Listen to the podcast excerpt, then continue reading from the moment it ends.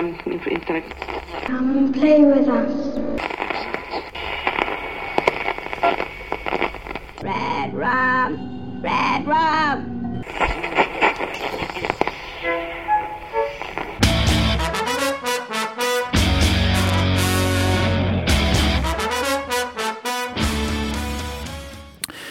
Witamy bardzo serdecznie w kolejnym odcinku podcastu Radio S K.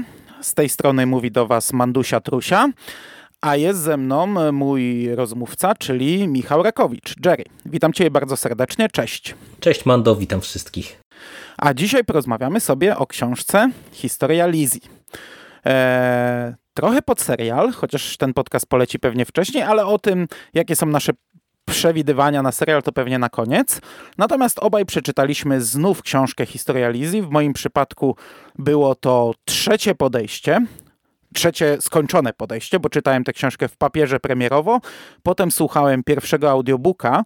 On był wydany przez Fundację Klucz i czytał Leszek Teleszyński. I nie był to najlepszy audiobook, ale ja to słuchałem już chyba ponad dziesięć lat temu.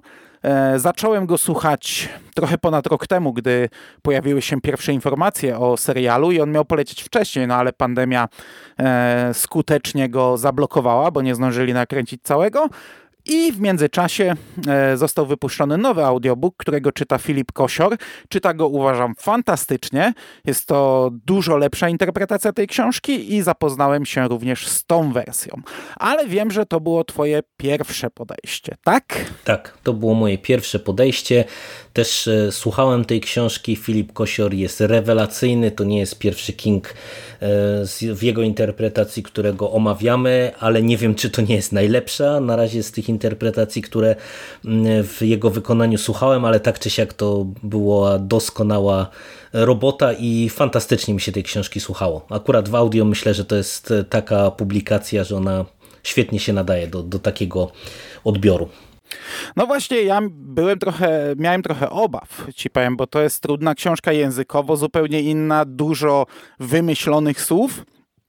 I jak ktoś czyta to kiepsko, to wcale nie jest taka e, łatwa w odbiorze, a właśnie Filip Kosior radzi sobie z tą, e, z tą częścią doskonale. Naprawdę fantastycznie mi się tego słuchało. E, jest e, o niebo lepsze od Leszka Teleszyńskiego i, i, i mogę z czystym sercem polecić właśnie w tej formie. Także tutaj też przyklepuję, podpisuję się, że to jest naprawdę dobra rzecz. No ale będziemy mówić z dwóch punktów widzenia znów, bo mówię, ja tę książkę znam dość dobrze. Dla Ciebie to jest nowość. Zobaczymy, jak to nam się ostatecznie podobało. Zanim przejdziemy do książki, ja bym chciał kilka rzeczy autobiograficznych, bo powiem Ci, że to jest dla mnie jedna z najważniejszych chyba książek Kinga w tej całej mojej historii fanowskiej. No, na niej był mój blurb. To jest jedyna książka, na której było moje imię i nazwisko. Przez lata trochę się wstydziłem tego blurba, bo napisaliśmy go na kolanie tak naprawdę. Eee, Renata Kuryłowicz napisała do nas, że jej jest potrzebny na teraz. Jak chcemy, to musi być teraz.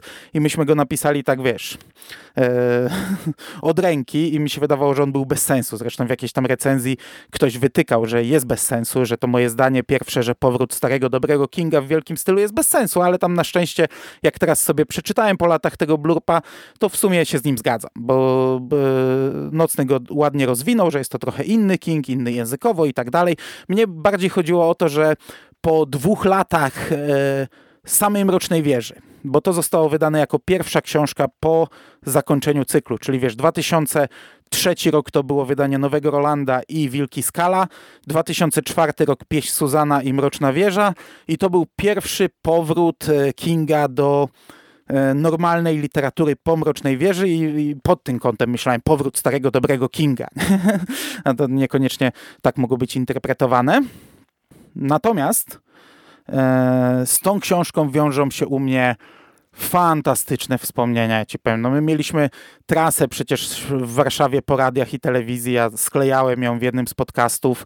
E, mieliśmy hotel wynajęty przez Pruszyńskiego i wiesz, taksówką jeździliśmy po radiach. To są naprawdę rewelacyjne rzeczy. Byłem na trasie europejskiej Stephena Kinga, e, gdzie promował tę książkę. To był pierwszy raz, gdy widziałem Stephena Kinga, pierwszy autograf. To no, mam rewelacyjne wspomnienia, ale powiem Ci, że to jest też książka chyba pierwsza, którą przeczytałem grubo ponad miesiąc przed polską premierą. No nie, Colorado Kid było, ale to trochę nielegalnie. Mówiłem o tym w, w jednym z ostatnich podcastów. A tom miałem dostęp dużo, dużo wcześniej. I ja ją odebrałem od kuriera, wiesz na jakiej zasadzie? Nie mam pojęcia. To był dwa tysiące piąty rok. Nie było mm, internetu powszechnie dostępnego. Ja mieszkałem na stacji, mieliśmy rozwalony y, dzwonek, mieliśmy rozwalone drzwi, zresztą te drzwi nam kiedyś wiatr wyrwał i ich już w ogóle nie było, ale wtedy jeszcze były. Na drzwiach jeszcze ktoś se zażartował, nakleił kartkę, pukanie zepsute, proszę dzwonić. I ja wiedziałem, że kurier do mnie przyjedzie, no ale wiesz, nie było takiego kontaktu jak teraz z kurierem i ja osiem godzin stałem na balkonie. osiem godzin czekałem na tę książkę. Bez smartfona, bez czegokolwiek stałem i czekałem, bo wiedziałem, że jak kurier przyjedzie, absolutnie się nie dodzwoni. Ja mieszkałem po drugiej stronie domu, bo to całe pierwsze piętro to było jedno nasze mieszkanie na stacji. Drzwi były po jednej stronie domu, mój pokój po drugiej. Absolutnie bym go nie usłyszał i wiedziałem, że już nie wróci, nie? A, a czekałem jak na zbawienie, nie? Premierowy King z półtora miesiąca przed premierą światową. osiem godzin stałem, nie? osiem godzin czekałem i faktycznie podjechał, zawołałem, dostałem i czytałem. I to są dla mnie...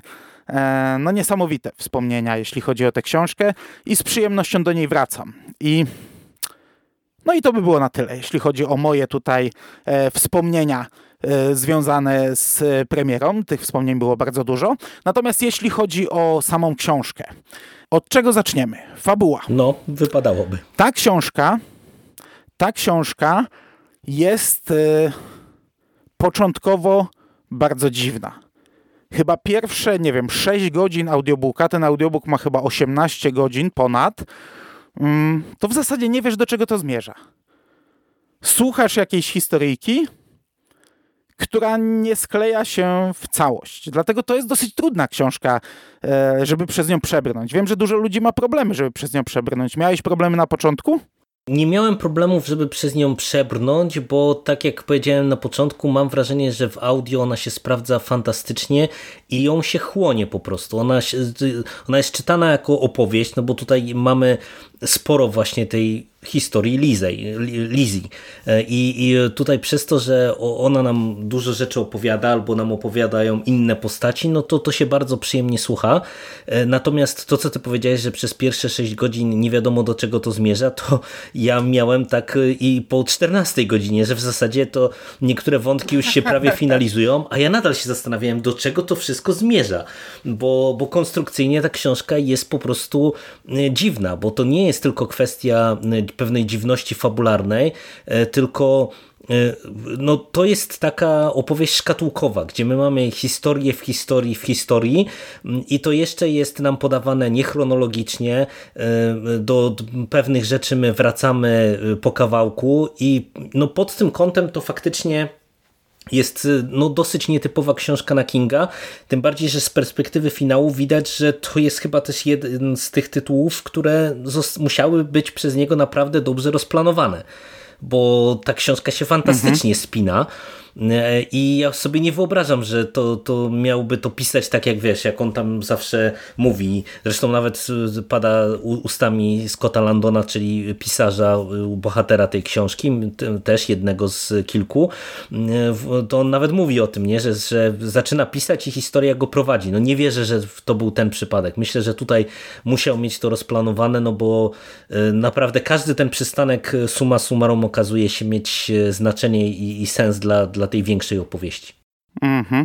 To jest w ogóle bardzo osobista książka y, dla Kinga. No to przebija ja trochę. Nie jestem, no, nie jestem nigdy zwolennikiem tego, by doszukiwać się w postaciach y, i ich przemyśleniach i ich poglądach, poglądów pisarza, ale tutaj to widać. Już sam punkt wyjścia, czyli śmierć pisarza, bo tutaj rozpoczynamy akcję po dwa lata po śmierci męża głównej bohaterki, Lisey Landon, y, śmierci pisarza, Scotta Landona, i King mówił, że pomysłem na tę książkę było właśnie to, gdy wrócił ze szpitala, ale z tego co pamiętam nie po wypadku samochodowym w dziewięćdziesiątym dziewiątym, tylko on chyba dwa, trzy czy cztery lata później, zresztą to były chyba konsekwencje wypadku, okazało się, że coś miał z płucami i trafił do szpitala i to w sumie była bardzo poważna rzecz, z tego co pamiętam, bardzo poważna konsekwencja jakiejś tam dolegliwości i, gdy, i, i wtedy jego żona Tabita postanowiła posprzątać jego studio, jego pokój i gdy wrócił,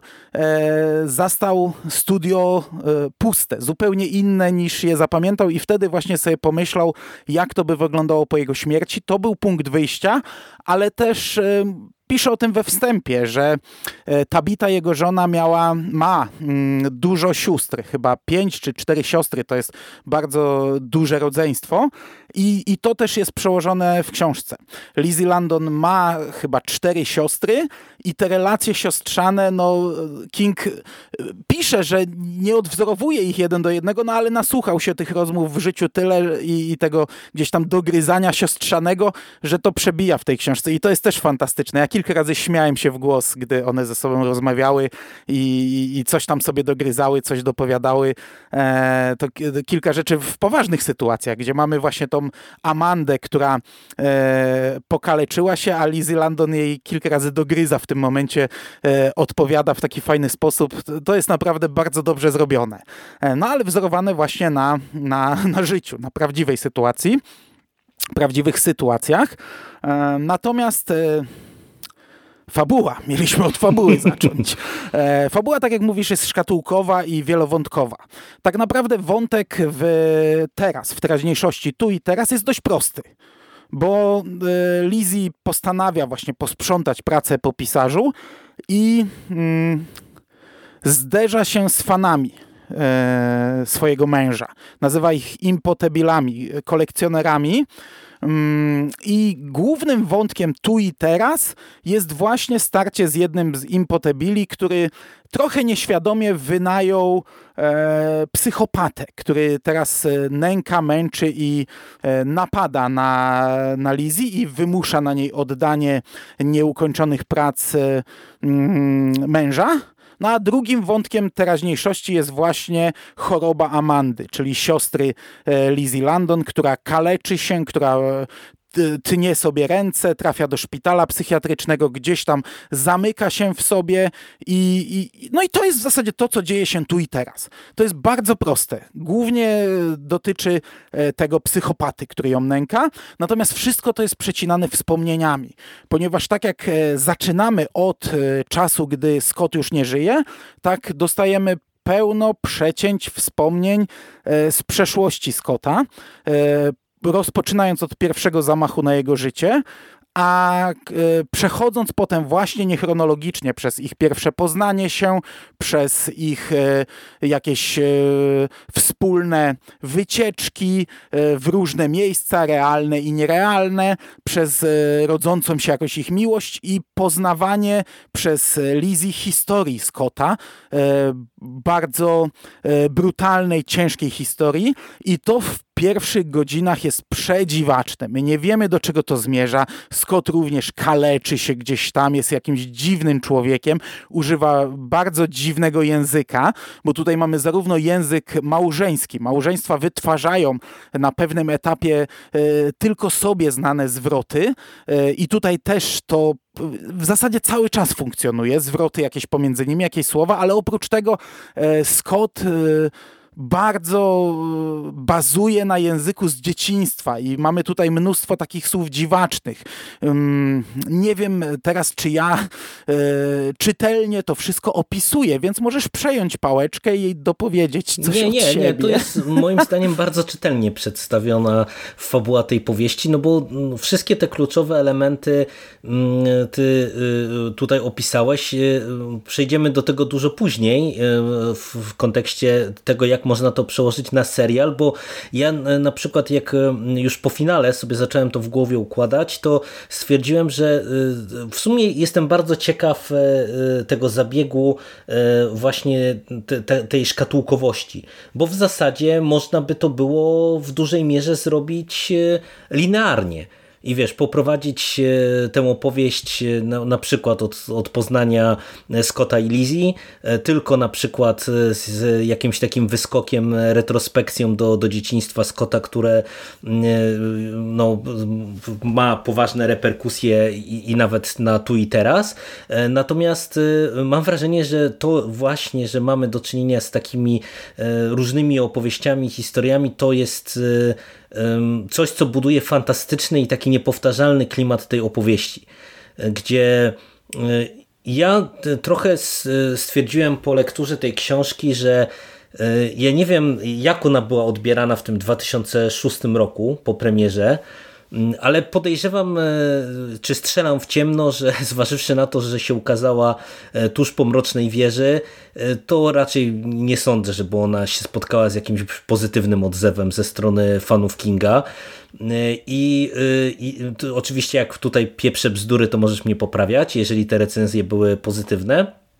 Ale wydaje mi się, że to jest taki King, który może teraz z tą powieścią zyskać drugie życie dzięki serialowi. No bo seriale tak działają, nie? Że, że książka wraca i wydaje mi się, że z perspektywy tych piętnastu lat później, to ja naprawdę przycierałem oczy ze zdumienia, że tego nie pisał King, wiesz, taki już ten starszy, bo, mm-hmm, bo tutaj mm-hmm. to, to jest ten klimat, który my znamy z tych takich jego najlepszych fragmentów e, obyczajowych. To, za co my chwalimy niektóre jego książki, te z ostatnich lat, gdzie on po prostu już nie jest w ogóle pisarzem horroru często, tylko właśnie jest pisarzem powieści obyczajowych. Tak tutaj to bardzo, bardzo, bardzo mocno przybija, ale to jest fantastyczne. Ja uważam, że ta książka pod kątem tego, jaką ona historię opowiada, to jest jeden z tych tytułów, który wymaga cierpliwości, bo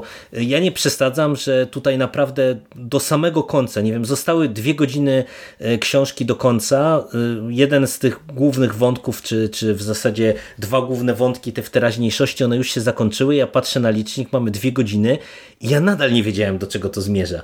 I, i wiesz, i byłem bardzo ciekaw, jak on to zakończy, gdzie my dostaniemy puentę, jak, jak to zostanie wszystko ostatecznie sfinalizowane. I no, mnie jakoś rozwaliło to zakończenie, ale w takim sensie pozytywnym, że strasznie mi się podobało to, co King tutaj całościowo zrobił.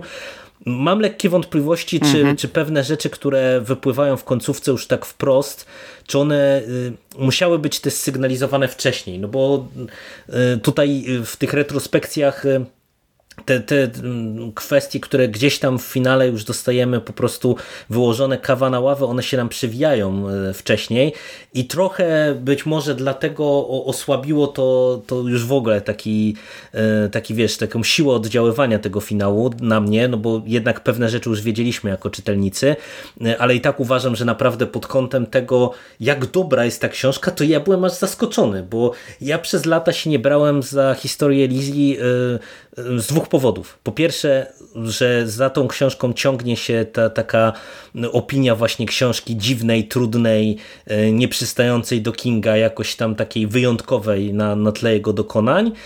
I dwa, że, że właśnie no to jest taka jakaś obyczajówka, która no mi zniknęła. Wiesz, z tamtego okresu mieliśmy parę takich mhm. książek Kinga, tak jak nie wiem, jak Komórka jest też taką książką, która nie wiem, tam ile, dwa lata chyba po Historii Lisey wyszła i też się spotkała z raczej chłodnymi opiniami. Ja miałem jakoś w głowie, że, że to jest jeden z tych tytułów właśnie z tamtego okresu tam dwa tysiące piąty do dwa tysiące dziesiątego, gdzie tam Kingowi się tak nie do końca średnio udawały te, te powieści.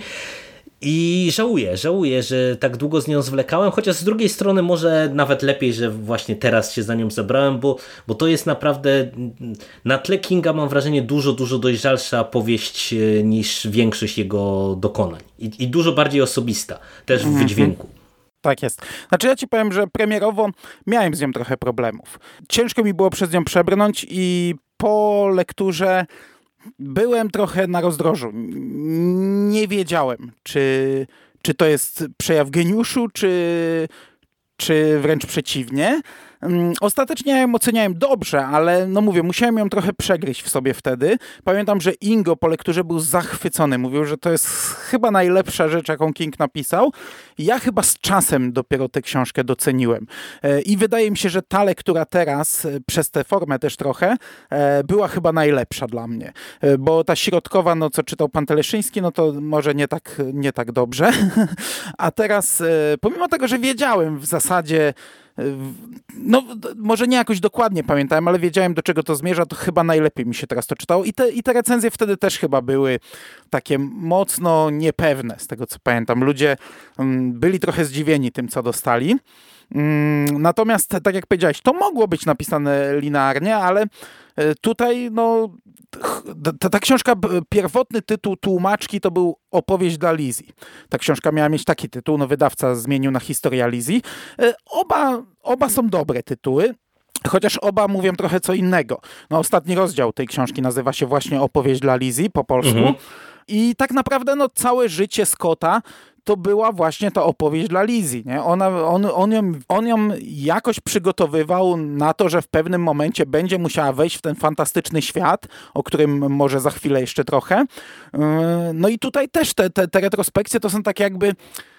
I jakby taka fala wspomnień, która otwiera jej coś, nie? Każda ta retrospekcja tak, tak, tak. coś jej przypomina, coś jej otwiera. Każda ta stacja buffa, e, czyli to wspomnienie, które nagle w nią uderza, e, jest jakimś tam elementem układanki, który się układa i który e, przygotowuje ją na to, co ona ma zrobić w finale i do czego ma dojść. Tak jakby, nie wiem, może zapomniała trochę albo, nie wiem, nie poukładała sobie tego i dopiero teraz to jej się wszystko układa. E, także no, ten układ jest jak najbardziej okej, okay. z, z tym, że no, jak ktoś oczekuje, że e, przebrnie przez tę książkę tak, tak jak przez normalnego Kinga, że będzie wszystko się ładnie układało od początku do końca, no to nie, to tak nie jest. No tak jak mówię, to jest układanka, nie? I to wszystko się układa i dopiero w pewnym momencie tak naprawdę zdajesz sobie sprawę z tego, że te stacje buffa mają do czegoś doprowadzić, ale i tak do końca nie wiesz do czego i, i tak jak ty mówisz, no im jesteś blisko końca, a i tak jeszcze nie masz pełnego obrazu w głowie, nie? Także jak dla mnie taki układ jest, jest świetny, jest fantastyczny. Mhm, tak, tak, tak. No to zgadzamy się tutaj w tym temacie. Dobra. No yy, yy, mamy ten język, który jest yy, mm, trudny. Tak, wspomniałeś. Znaczy, stację buffa. No, dziwny, inny, mhm, nie? Chociażby. Stację buffa, krwawy buff, zły buff i tak dalej. On jest oparty na, trochę na dzieciństwie Scotta, bo te słowa pochodzą z jego dzieciństwa i, i te dziwaczne zwroty też bardzo często są z dzieciństwa, ale też tak jak mówię, też ich wypracowane zwroty. Na przykład skarbie mój, co w audio mogłeś nie zwrócić uwagi, bo oryginalnie to jest pisane jako jeden wyraz. Aha. Skarbie mój. Okay. E, no, no, w audio tego w ogóle nie dało się odczuć, a, a to było takie ich powiedzenie jako jeden wyraz, co, co ciężko w sumie napisać, nie? A jeszcze trudniej przeczytać, żebyś to zrozumiał. Ale takich rzeczy jest więcej, nie? I to w sumie była bardzo trudna, wydaje mi się, książka do przetłumaczenia. No, myślę, że tutaj patrząc pod kątem tych wszystkich gierek, zabaw językowych, no to ja chylę czoła przed tłumaczeniem, tłumaczem, bo naprawdę tu fenomenalna robota jest moim zdaniem zrobiona. No, ja oczywiście nie sprawdzałem tego, jak jest w oryginale, ale PAL sześć jak jest w oryginale, ale to, jak to dobrze brzmi po polsku, jak to ładnie płynie. No bo wiesz, ja no, nie czytam książki w oryginale, nie porównuję, więc nie będę tutaj się rozwodził, czy mówię, czy to na przykład jest dobrze odzwierciedlone, czy nie, ale wydaje mi się, że w, przy tego rodzaju zabawach językowych, gdzie mamy stworzone właśnie jakieś fikcyjne powiedzonka, jakieś rzeczy, które nie do końca istnieją, no to, to zawsze jest pytanie, jak to przełożyć, żeby to, to grało po polsku. I wydaje mi się, że tutaj jest idealnie to zbalansowane, że z jednej strony czuć to, że te słowa bardzo często pochodzą właśnie, czy mają takie konotacje z dzieciństwem, ale z drugiej strony one się wydają jakieś takie naturalne, nie? Że, że to nie zgrzyta, tylko że po prostu bardzo szybko czytelnik jest w stanie zaakceptować, że to jest po prostu ten tajny język związku Scotta i Lisey. I to działa. I to naprawdę mi, mi się mm, bardzo podobało, mm-hmm. tym bardziej, że tutaj no, nikt się nie, nie, nie bawi, mam na myśli tutaj oczywiście Kinga, w próbę tłumaczenia tych słów. Tylko po prostu no, na początku no, to dostajemy tak, właśnie tak. jakieś dziwne zwroty na klatę i no dopiero później my poznajemy znaczenie ko- konkretnych tych terminów i to też jest znaczy, fajna masz zagrywka. Masz też takie oczywiste, nie? Tak, smerdolone masz też takie oczywiste, jak nie wiem, smerdole, no, smerdolony. Jak, ja kiedyś porównywałem, ale to wiesz, było piętnaście lat temu, bo mam tę książkę w oryginale, podpisaną zresztą przez Stephena Kinga, także kiedyś porównywałem, ale to, to jest nieistotne, nie? Bo to też były tam wymyślone słowa. Także tak jak mówisz, no tutaj to granie, ta zabawa słowami. Tutaj tych zabaw jest dużo więcej, bo masz nawiązania literackie, w tej chwili nie jestem w stanie zacytować, ale one otwarcie jest, jest, jest tam powiedziane. Masz te e, płonę, przynieś mi lód, czy coś takiego, mhm, tak, przywrzeszczę tak. cię do domu, nie? E, plus te właśnie zabawy słowami. Mamy też nawiązania do uniwersum Kingowego, ale o tym może za chwilę, może skończmy językowo. Chcesz coś jeszcze tutaj dodać? Czy... Nie, nie, nie. Tu, to jest, mówię, bardzo, bardzo dobra robota i ja byłem autentycznie zszokowany i, i zachwycony, jak to dobrze działało, bo na początku to mnie trochę wybiło, ale kupiłem to bardzo szybko i, i super mi się to chłonęło do samego końca. Dobrze, to ja sobie tutaj za chwilę ładnie przejdę jeszcze do czegoś, ale skoro wspomniałem o nawiązaniach Kingowych, ta książka siedzi mocno w mm-hmm, uniwersum tak, Kinga, pomimo totalnie. tej całej inności, bo mamy tutaj i Derry, i cały okręg Castle, Castle Rock, e, policjantów z Castle Rock. Co prawda już wiedzieliśmy wcześniej, kto jest szeryfem nowym Castle Rock po Alanie Pangbornie, bo to już z gry Geralda było wiadomo, ale tutaj tych policjantów mamy jako bohaterów, także to jest fajne. Mamy nawiązanie do Worka Kości, bo bodajże Amanda czy Lizzie słucha jego książki e, głównego bohatera z Worka Kości w samochodzie i tych nawiązań jest sporo. Natomiast e, powracając do języka, e, to jest też fajne, że to jest ten język wyciągnięty z dzieciństwa, o czym ja wspomniałem. I tutaj e, ja bym chciał bardzo wyróżnić, i o tym ci mówiłem e, przed lekturą, e, historię z dzieciństwa Scottów. Mhm. Eee, uważam, że to jest jedna z najmocniejszych rzeczy, jakie Stephen King napisał. Dostajemy książkę obyczajową, historię miłosną, piękną książkę, wzruszającą momentami, ale w pewnym momencie dostajemy takiego kopa w mordę, że, że zbieramy szczękę z podłogi. Bo ta, ta opowieść, która jest w teraźniejszości, tu i teraz, czyli walka z tym psychopatą, ona jest brutalna, ona jest mocna, ale ona mnie aż tak nie ruszała. A gdy dostajemy historię Scotta z dzieciństwa, która jest stopniowo podawana i na samym początku sobie myślisz, kurde, mocne, nie?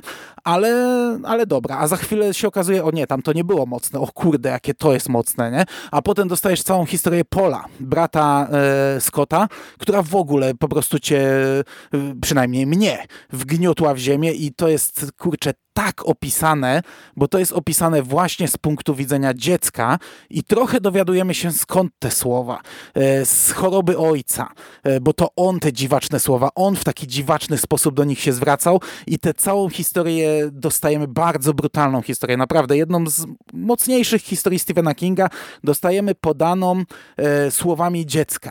Dziecka, który kocha swojego ojca pomimo wszystko, pomimo to, tego wszystkiego, co się dzieje. I ja ci powiem, że no, mówię, czytałem tę książkę trzy razy, za każdym razem robiło to na mnie wrażenie. Teraz niby wiedziałem, wiedziałem wszystkiego, czego mam się spodziewać, a po prostu jak tego słuchałem, to, to jakby mnie ktoś po gębie cegłą walił. Ja emocjonalnie byłem wypruty słuchając tego i, i, i właśnie to, jak to jest to napisane i, i, i to, co dostajemy w tym wątku i jeszcze zakończenie tego, że tak naprawdę nie wiesz, czy to była choroba, czy to była prawda, nie? Czy, czy co tu się tak naprawdę wydarzyło, nie?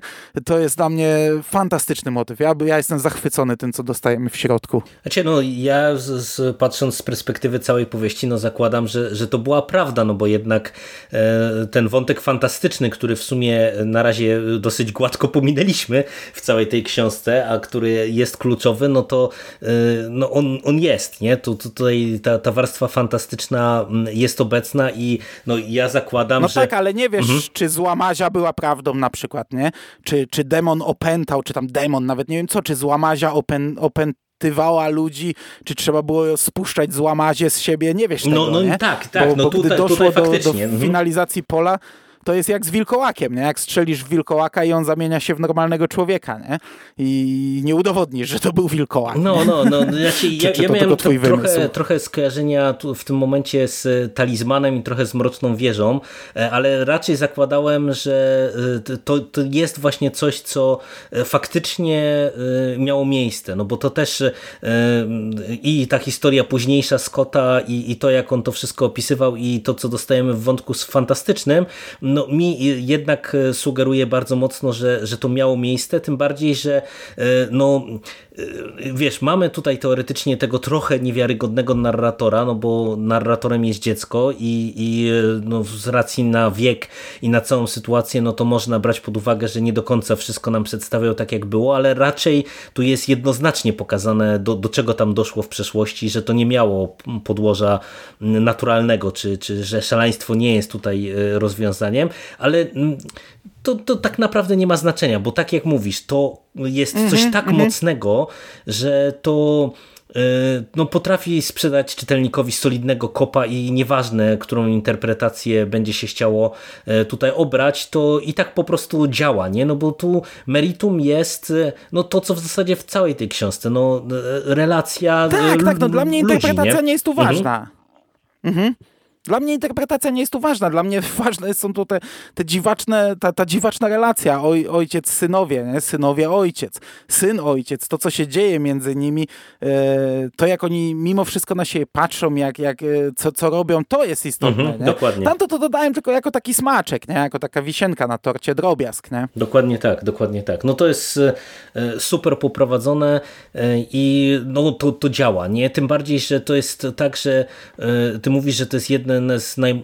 to są jedne z najmocniejszych scen u, u Kinga w ogóle i ja na początku myślałem, że to w ogóle, jak mi pisałaś o tym, że tutaj takie mocne sceny są w środku, że to jest właśnie ten wcześniejszy motyw w teraźniejszości i on też jest bardzo mocny, ale faktycznie tak na, na tym poziomie emocjonalnym to, to tutaj ten cały segment z, z przeszłości, no to on potrafi czytelnika rozjechać, a jak przy tym jesteśmy, to też ja mogę od razu trochę nawiązać do tego, co powiedziałem w kontekście finału, że tutaj troszeczkę to, co my wiemy już o, o przeszłości Scotta i o jej, jego relacji z Polem i z ojcem, to ja cały czas się trochę gryzę, czy to było potrzebne, żebyśmy my ten fragment już poznali właśnie w tej retrospekcji, nie? Że jak mamy tak bardzo szkatułkową opowieść, to wydaje mi się, że można było to zostawić już na sam koniec. Wiesz, ten, ten historię relacji Scotta i ojca. Bo, bo my wiedzieliśmy, do czego tam doszło, tylko no w finale dowiadujemy się no, no więcej, nie? Najkrócej rzecz ujmując, ale, ale no nie, nie tępi to tego ostrza, to nadal działa, tylko po prostu mówię, tak się trochę wewnętrznie gry, gryzę, czy co, co stało za Kingiem, że jednak to nam już też pokazał na tym wcześniejszym etapie. Nie wiem, nie umiem ci odpowiedzieć, ani nie, rozwinąć no nie, tej nie, myśli, nie, nie, nie, nie oczekuję mhm. odpowiedzi, nie, tylko po prostu tak wiesz, byliśmy przy tym, że, że to tak działa i mówię, to jest zaskakujące dla mnie, czy, czy było dla mnie zaskakujące, że to jeszcze w finale wróciło i też byłem zaskoczony nawet sam sobą, że to też, mimo że mówię, coś tam wiedzieliśmy, to i tak mnie tak mocno walnęło w finale. Znaczy ja nie pamiętam, kurczę, widzisz, no jesteś bardziej na bieżąco, bo ja już tego ostatniego listu troszkę mi on wywiał z głowy, ale wydaje mi się, że ten finał jednak miał e, nas e, z innymi uczuciami troszeczkę tak, tak, pozostawić. No, na pewno, jednak na pewno. to, to miało... To... To, to, miała być, to miał być teatr tej dwójki aktorów, ich domknięcie, ich związku, ich miłości. Ta, tak ja to pamiętam, ale mówię, no trochę mi już wywiało e, treść ostatniego listu z głowy i, i, i ta, ta ostatnia scena. E, także tutaj się nie rozwinę niestety. Natomiast e, ten wątek cały fantastyczny... Mm, No już tu go liznęliśmy trochę, bo, bo, bo to zło, złamazie i krwawe bafy, no to też jest wątek fantastyczny, mhm. ale wątek Księżyca Buja, czyli takiej krainy, na początku nie wiemy, czy w wyobraźni, czy nie w wyobraźni, magicznej krainy, do której można się chyba przenosić, Księżyca Buja, lasu na Księżycu Buja, jeziora na Księżycu Buja i złego długaśnika. e, to też jest super rzecz. Kurde, tu, jest, tu są takie elementy, że wiesz, my tak trochę gryziemy, nie? No bo nie, nie będziemy tutaj e, jakoś bardzo opowiadać tej historii, że zresztą ciężko ją liniowo opowiedzieć, ale widzisz, mamy, mamy już teraz patrząc na tę naszą rozmowę, mamy masę e, elementów, które wydaje się, słuchając tej rozmowy, że do siebie nie pasują, a ten Księżyc buja to też jest fajny pomysł. Mhm, tak. To jest bardzo dobry patent i, i bardzo dobrze wprowadzony. To, to jest coś tak, takiego, co mówię, mi się trochę kojarzyło e, z Talizmanem, z tym wiesz, przenoszeniem się pomiędzy jednym a drugim światem, tylko w takiej trochę konwencji bardziej baśniowej. I y, dla mnie największą zaletą tego wątku fantastycznego jest to, że King go nie próbuje tłumaczyć. Bo ja ci powiem, że najbardziej się obawiałem y, pod sam koniec, że y, my na przykład w tym ostatnim y, liście tej opowieści dla Lisey, to nagle Scott nam zacznie mhm. wyjaśniać i wykładać kawę na ławę, że to tak naprawdę to, to jest to, to i tamto i wyrżnie się to wszystko na pysk jak pod kopułą. A nie, a tu po prostu jest trochę no, tak no. jak właśnie, nie wiem, w Talizmanie czy w Mrocznej Wieży, że po prostu mamy jakiś fantastyczny świat, wiemy, że Scott może się tam przenosić i inne osoby mogą się tam przenosić, nie mamy nic wyjaśnione, jak ten świat funkcjonuje, tak naprawdę kto się tam może przenieść, na jak długo i tak dalej, i tak dalej. To jest dla mnie super patent, bo on jest bardzo dobrze opisany, mhm. te zasady są z jednej strony czytelne w kontekście kontekście tej naszej historii i więcej nie potrzeba. Z drugiej strony to jest na tyle tajemnicze, że, że nie wiem, że można to w ogóle cały ten Księżyc buja wrzucić właśnie w Kingowe uniwersum i, i, i gdzieś tam jako jeden z, nie wiem, z tych wieloświatów czy, czy cokolwiek innego tam potraktować i, i, i tyle. Dla mnie zaskakująco y, świeżo i fajnie to wszystko wypada pod, pod tym kątem.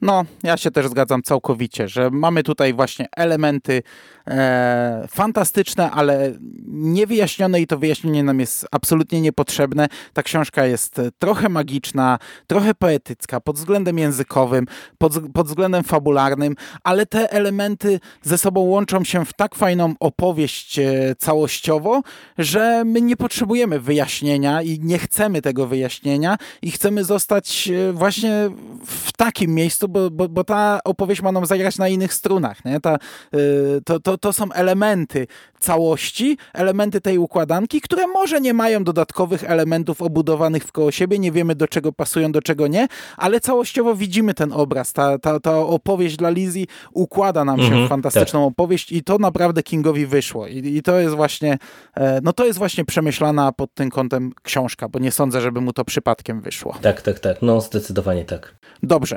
Czy coś chcesz jeszcze o książce? Bo ja nie mam rozpiski, a ty może sobie jakąś przygotowałeś. Nie, nie, nie. W zasadzie wszystko to, co chciałem, to, to już żeśmy poruszyli.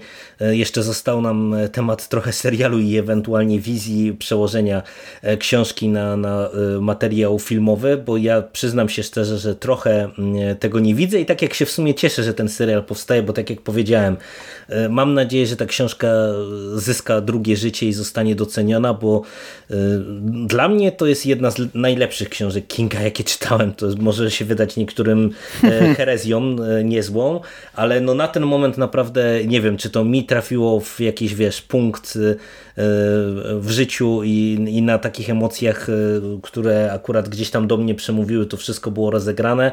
No ale ja naprawdę bardzo, bardzo wysoko oceniam ten tytuł póki co.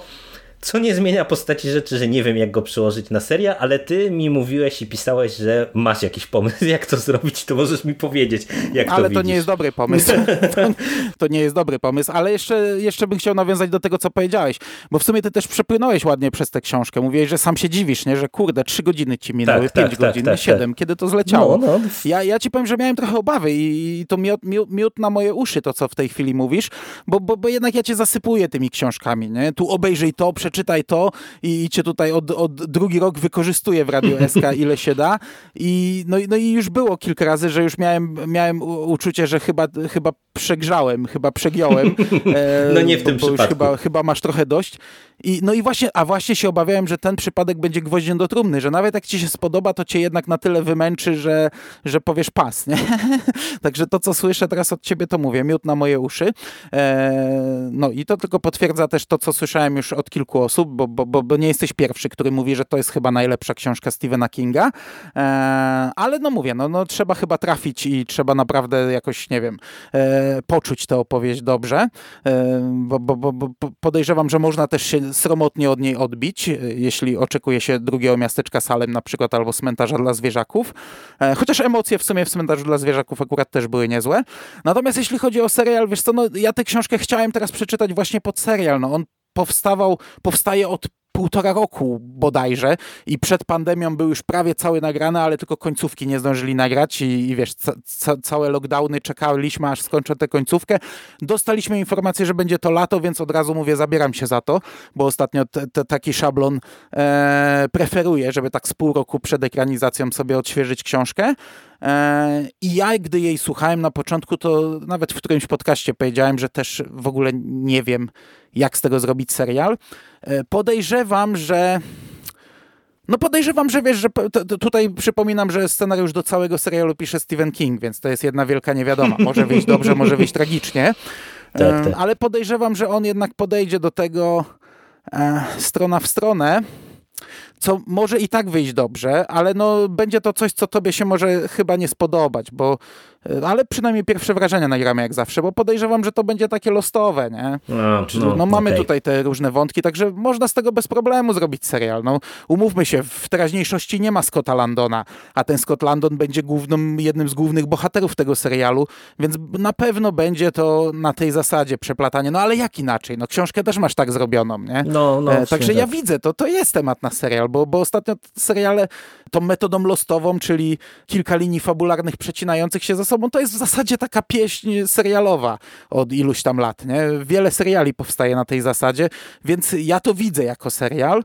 No krótki serial, no to, to, jest, to jest zamknięty, nie? Limitowany serial będzie, to, to nie jest nic na dłuższą metę, ale jest to duża niewiadoma przez scenarzystę. No to prawda, natomiast jak spojrzałem sobie przed tym naszym nagraniem na sam casting, to tak jak ja średnio lubię Julianne Moore, to ten casting jest ogólnie rewelacyjny i pod, pod kątem cał, całego, całej tej ekipy aktorskiej, no to to może być petarda. Je, jeżeli tutaj King nie wyłoży scenariusza, no bo tak jak tu ja się pod tym podpisuję, że to może być totalna, czy będzie totalna zagadka, póki serialu nie dostaniemy, jak on się z tym uwinie, ale aktorsko to mam wrażenie, że naprawdę casting zrobili bardzo dobry. Bardzo mi siadają te, mhm. te postaci tutaj, te, te aktorki, aktorzy w przypisanych rolach. No nie wiem, czy ten Dane DeHaan jako Jim Dooley, to, to już jest taka lekka przesada, bo mam wrażenie, że ten DeHaan to już, czy DeHaan, jak on się tam czyta, to, to on już się chyba nie uwolni od ról psychopatów, no ale, ale, ale w sumie no też tra, no, trafnie. No grał w tym, nie? W Walerianie. W Walerianie nie grał chyba psychopaty, no nie, nie, nie oglądałem. Nie, nie, nie, nie, on nie grał tam. No, ale tak, to faktycznie. No i Spider-Man, i Stranger, które omawialiśmy, i teraz e, Historia Lisey. Ale nie zmienia tu postaci, nie, rzeczy, ja, pasuje, ja nie? Pasuje. Ja, to ja może... tu też totalnie widzę, no. nie? E, tylko będę miał przybitki po prostu z jego innych złoli, ale, ale to nie, nic nie rzutuje. No on tam chyba pozytywną postaci też w tym Lekarstwo na życie grał, które tak Szymas e, zachwalał, a którego ja cały czas nie nadrobiłem, ale to już temat na inną historię. No dobrze, także o serialu sobie zbyt wiele nie pogadamy, ale na pewno nagramy pierwsze wrażenia. Nie wiem w jakiej ekipie, ale pewnie będziesz w nich. Czy już, czy cały serial omówisz, to zobaczymy, ale ja też się cieszę, że on powstaje, bo tak jak mówisz, paka aktorów, Apple T V, czyli platforma bez ograniczeń, to może być duży tytuł. No, Jeszcze no, teraz posłucha tak. serialowa, to może być coś dobrego, to może być coś, o czym będzie głośno, to może być coś, co da drugie życie książce. Zgadzam się również z tym, co powiedziałeś. No tym bardziej, że wiesz, no, ja zakładam, że chociażby tutaj nawet w Polsce wydawcy na pewno nie odpuszczą książki z serialową okładką, no bo to, to jest po prostu samograj, nie? Wydawniczy. King z serialową okładką to musi być. Nie, nie wyobrażam sobie, żeby, no. żeby tego nie wznowili, więc no, ja naprawdę liczę na, na to, że, że wiesz, że to może pyknąć, tym bardziej, że no jednak przez te ostatnie lata no King już trochę, myślę, przyzwyczaił też czytelników, że to hasło mistrz horroru to już dawno do lamusa powinno odejść, nie? No, ale, ale to jest, mhm. mówię, temat już do, se, do serialu pewnie i zobaczymy, co nam tam zaserwują w samej produkcji.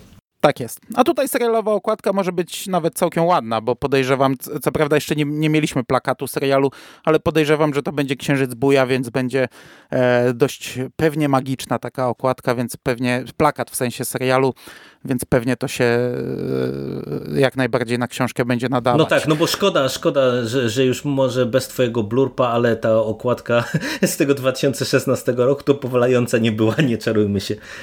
Sama ilustracja była ładna. Ja, ja mam gdzieś te ilustracje Vincenta Chonga, ale ona potem na okładce jakoś tak gorzej wyglądała. Nie, nie wiem, te okładki Pruszyńskiego z Vincentem Chongiem, przynajmniej w wersji elektronicznej, które ja posiadam, to one wszystkie jakieś takie cholernie rozmazane są dziwacznie, a ja mam bardzo ładne, bo ja mam prosto od wydawcy, cały czas na mailu trzymam, ale zawsze mam problem, jak je kadruję do podcastu, to one źle wyglądają i wybieram co innego. I tutaj też wybrałem Jacka Kopalskiego, czyli e, tą pierwszą zieloną okładkę, która w sumie była fajną ilustracją, ale dziwaczne zagranie wtedy było, bo walnęli dwa zielone paski wielkie mhm. i przykryli tak naprawdę ponad połowę ilustracji. Eee, no. Dobrze, także ja też czekam na wznowienie. E, Okej, okay. Nie przedłużamy, do tematu wrócimy, skonfrontujemy serial z książką. E, jesteśmy zachwyceni ten, tą książką, e, ale no, ostrzegamy, że no, nie wiem, nie wiem w jaki sposób podejść. Z czystą kartą chyba, bez oczekiwań. Tak, jedynie, no bo ja, ja, się, ja się zgadzam, że mo, niektórzy się na pewno od tego tytułu odbiją, no bo to, to, to jest dosyć unikatowa książka, nie tylko jak na Kinga, tylko no w ogóle to jest taka no, specyficzna proza, wydaje mi się, ale, ale warto na pewno po nią sięgnąć i sprawdzić, jak, jak siądzie. Dobrze, także dziękuję Ci za tę dzisiejszą rozmowę. Dzięki bardzo. I do usłyszenia w niedalekiej przyszłości. Cześć. Cześć.